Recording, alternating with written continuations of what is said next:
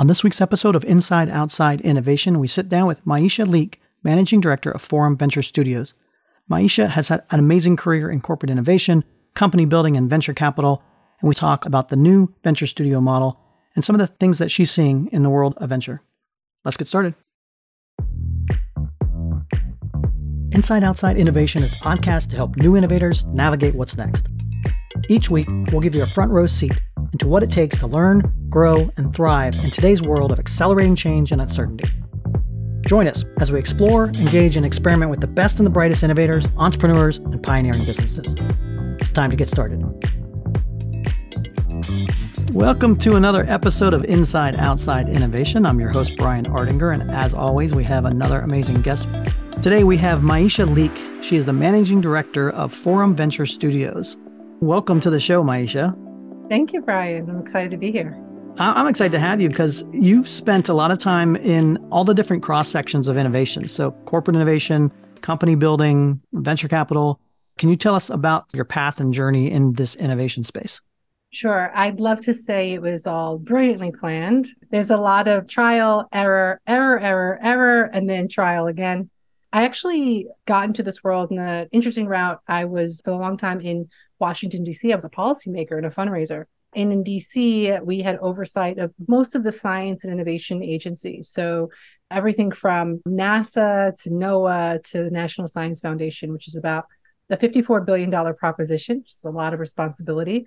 And we were, with your tax dollars, placing the best bets we could to jumpstart the economy or to just position the United States to be competitive. And so that turned in everything from investing in commercial spaceflight. You see that now with SpaceX and Virgin Galactic and other companies. Those aren't the only ones. And investing in the advancement of batteries, which leads to all of the electric vehicles that we have now and, and sort of their ability to compete with their combustible counterparts. I knew I was far from all the action that everybody was in in uh, Silicon Valley and wanted to get closer to it, but by happenstance, met the founder of United Masters, was a music and tech company, and did not know what I was doing, except that I was an operator. I knew how to build out teams and build out a company and spent my time doing that.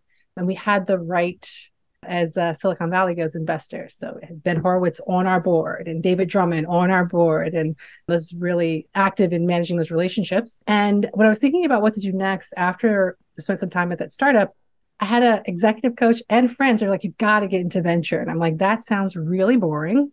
And their suggestion, I think, is really apt for folks that are thinking about it. They suggested I would be good in the space because I had experience, you do this in, on Capitol Hill, operating across a range of subject matters and knowing to be sort of a generalist that can go deep in certain areas and analyze information and make quick judgments. My first experience was at a venture studio at Human Ventures, and that really influenced what I decided to do after that. And most of my time in the venture space, outside of being an angel investor or participating in SPVs, has really been in the venture studio space. I love it because of the close connection you can have with the founder and the founding team. It's not sort of like write a check, I'll call you once a month kind of thing. We're in it with them.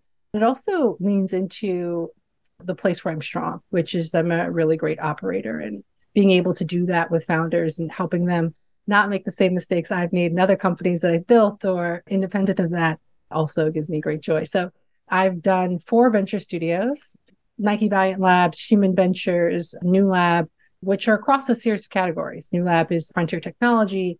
Nike is really best to describe as CPG, Human Ventures, which was in large part direct to consumer, and Forum, which is B2B SaaS. And they all have their challenges. But again, I love the model. I'm an evangelist for the model let's talk about that model. You know, people who've followed the show and that have heard more and more about venture studios. And if you've been in the space, you're hearing different flavors of what venture studios are. So, can you talk about what is a venture studio from your definition and, and what were the differences between the different ones that you've started and where you're at currently with Forum? The term studio, when it's combined with venture, actually originates from Hollywood, which I did not know. Essentially, like the idea that the studio from ideation to putting it into theaters would be responsible for the build. Like they collaborate with some folks, but they wanted to sort of own the vertical of the product that went out to market. And venture studios do just that in a venture context. We are building small businesses as fast as possible. You do different things depending on the category. And there are a few ways the model sort of shows up.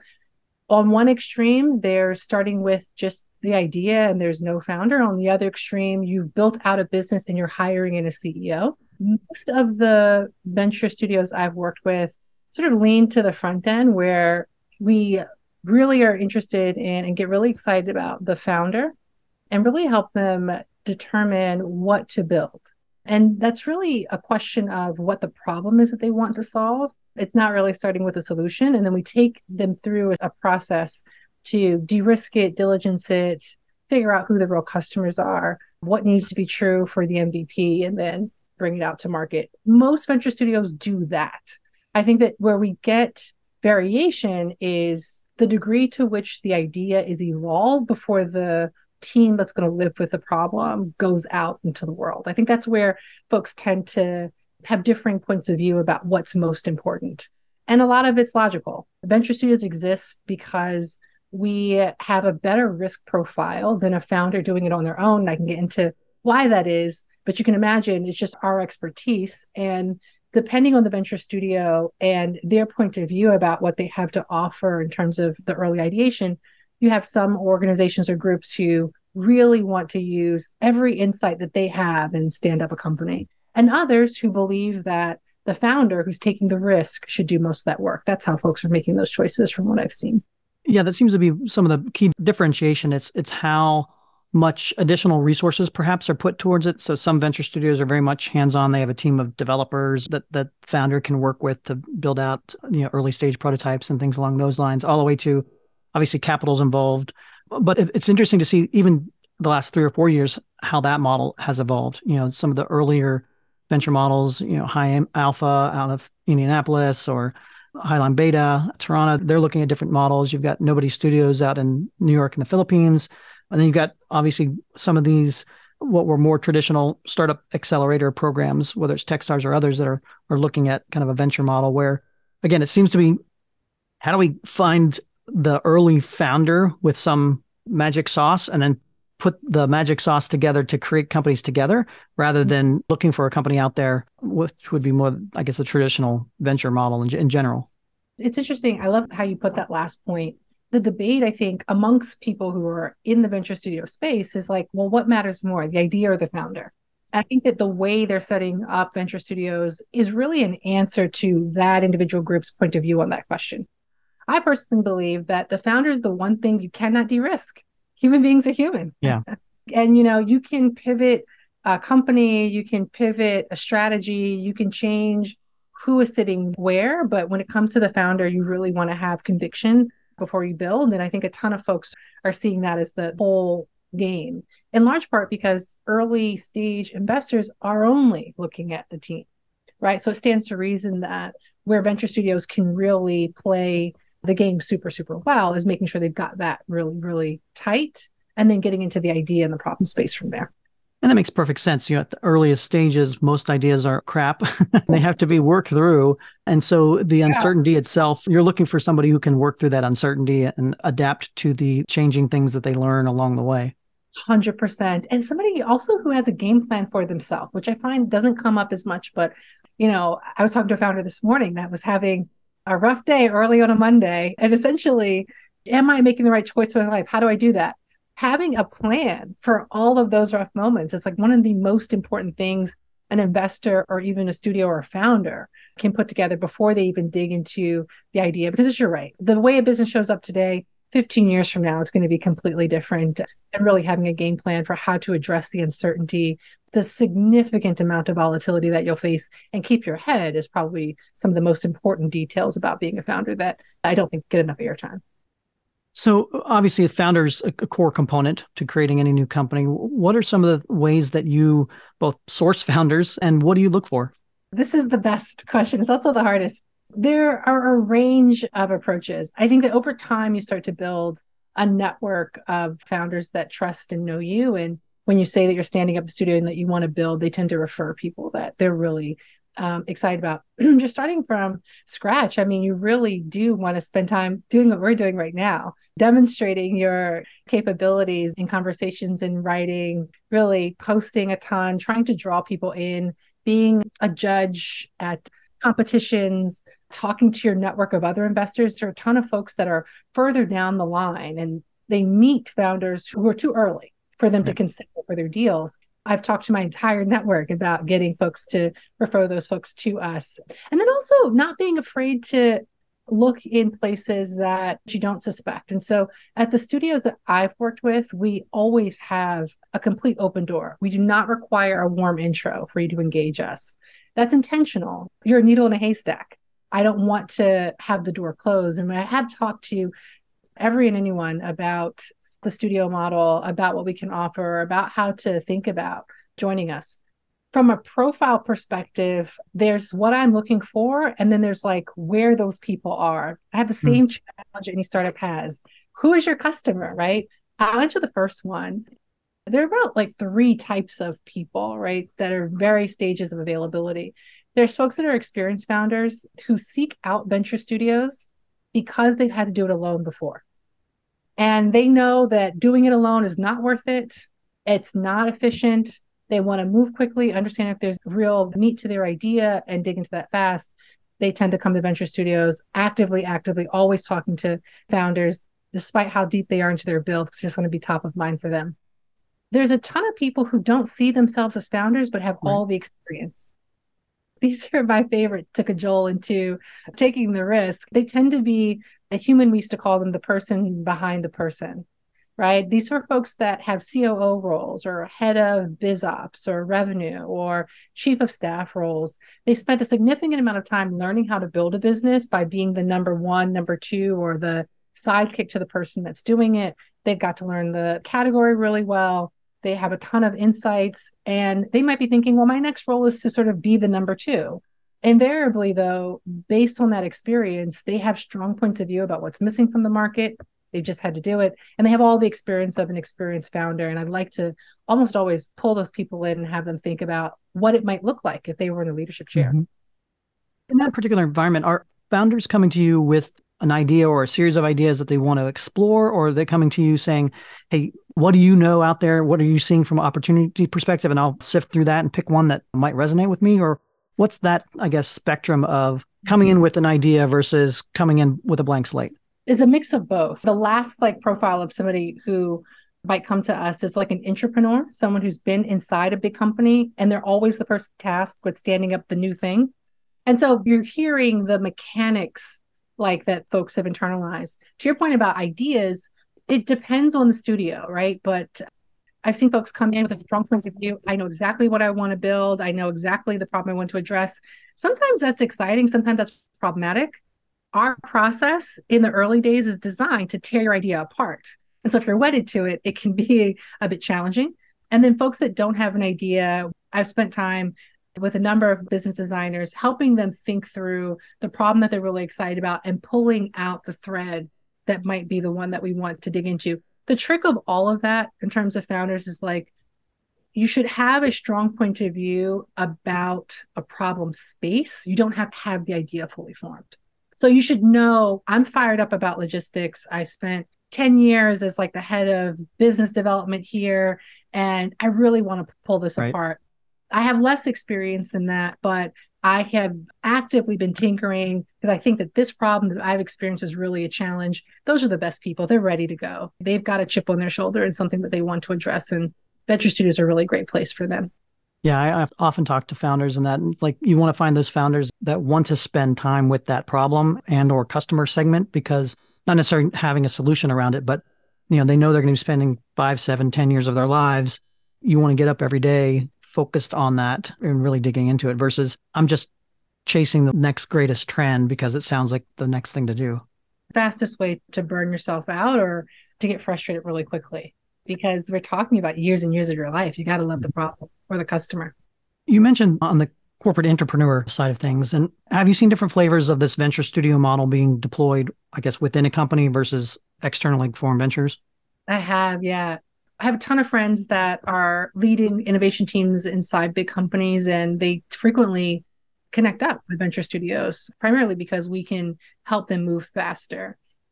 Internally, for the corporates, what can be an amazing opportunity can also be your challenge.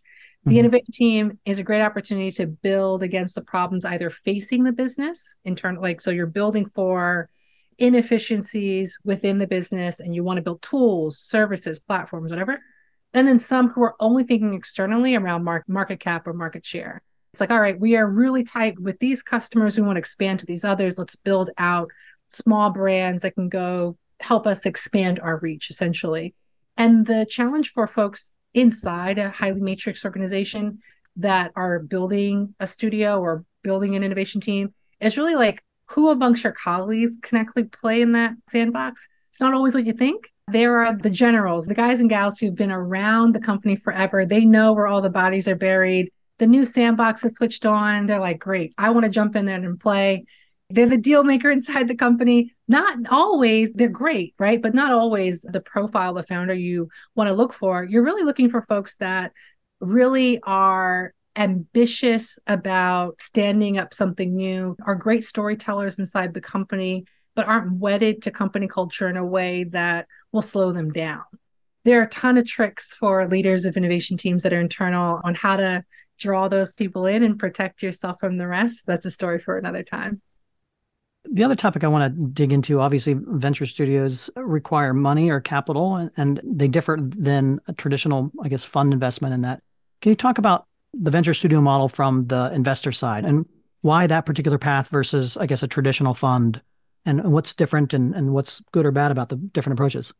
I've heard people describe it a few ways. Some LPs describe it as like investing into an index fund where you get a batch of companies at a cheaper rate.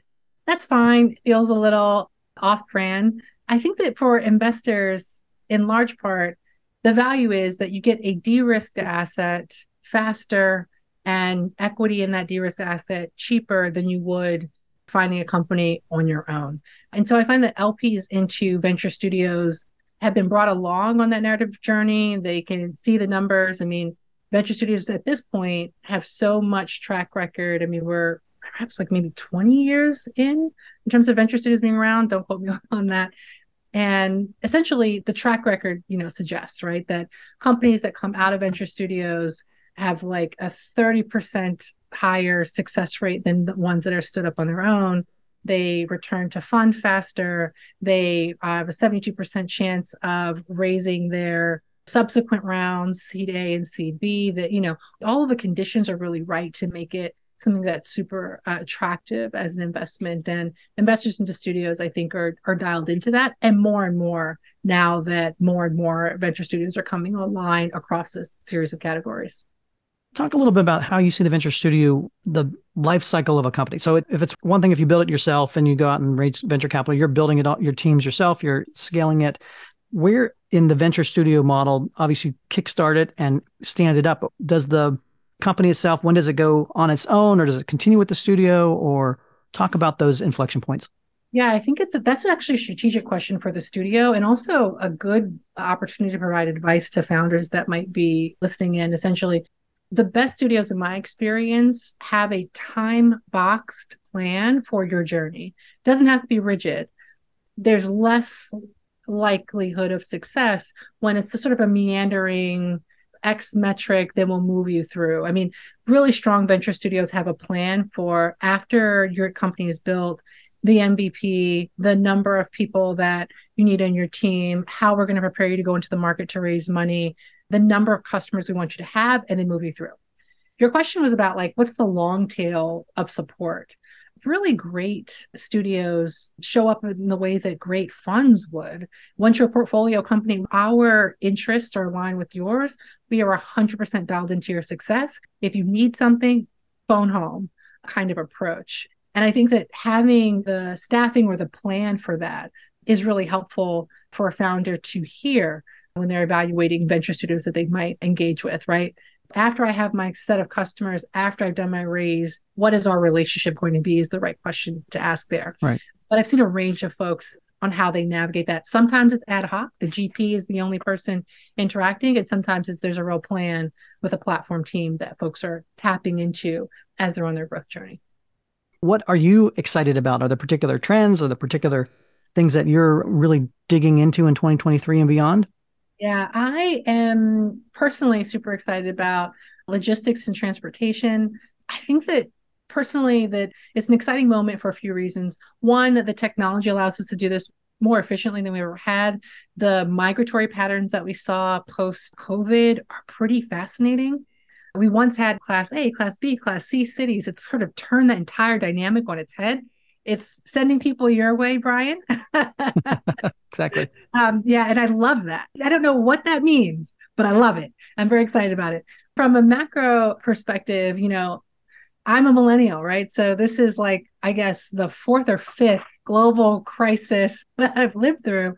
What's really exciting about that, to the degree that can be exciting, is I think that folks are in a very salt of the earth, meat and potatoes way, rethinking their relationship with work and their responsibility for their own careers and lives. And I think it's going to lead, not surprisingly, to a surge of people starting their own businesses because they want to be they want to take ownership right for their futures. And i'm really excited about that. I also think that the conversations that younger generations gen z for example are having around work will lead to hopefully the resurgence of labor unions. I think that there was a period of time where we sort of walked away from that because you know the worker and the employer were really at a better eye to eye level sense. I think that we're seeing a lot of the convulsions out of the tech sector teach us that that's not the case and we do need a fair arbiter to make that work. I come from a long line of uh, union workers and so in the venture world i'm excited that venture studios are no longer taboo. I was mentioning earlier when i first told people i worked at venture studios they were like oh it's not a fund. And now all, every day i hear somebody talking about getting into that space i think that's great. I think venture studios will be the really strong uh, gateway to capture those other three trends that I mentioned. You know, people are reconsidering their relationship with work, their expectations of what good company stewardship has have changed, and just our needs from an infrastructure perspective have shifted because our behavior and venture studios are going to be best suited to dig into those problems and questions for us. So that's what I'm really excited about. We'll see. I'll watch this back in five years and uh, see if I was right about anything. I'm excited about it because anybody who can help move ideas faster into the ether and create value along that way, that's what we're all about. So I'm excited to hear your journey in the future. And in the interim, if people want to find out more about yourself or about Forum Ventures, what's the best way to do that? I am hyper active on LinkedIn and getting more and more active every day. Definitely DM me, definitely reach out. I'm also angel investor. I'm standing up a syndicate in the next little bit here. I'm really really, really, really obsessed with small businesses and founders. I mean, my family has come from five generations of entrepreneurs. It's really game changing work, and I'd love to be a part of that. So hit me up there. Excellent. Well, Maisha, thank you again for being on Inside Outside Innovation. Looking forward to continuing the conversation and, and best of luck. Thank you, Brian. That's it for another episode of Inside Outside Innovation. If you want to learn more about our team, our content, our services, Check out insideoutside.io or follow us on Twitter at the IO Podcast or at Ardinger. Until next time, go out and innovate.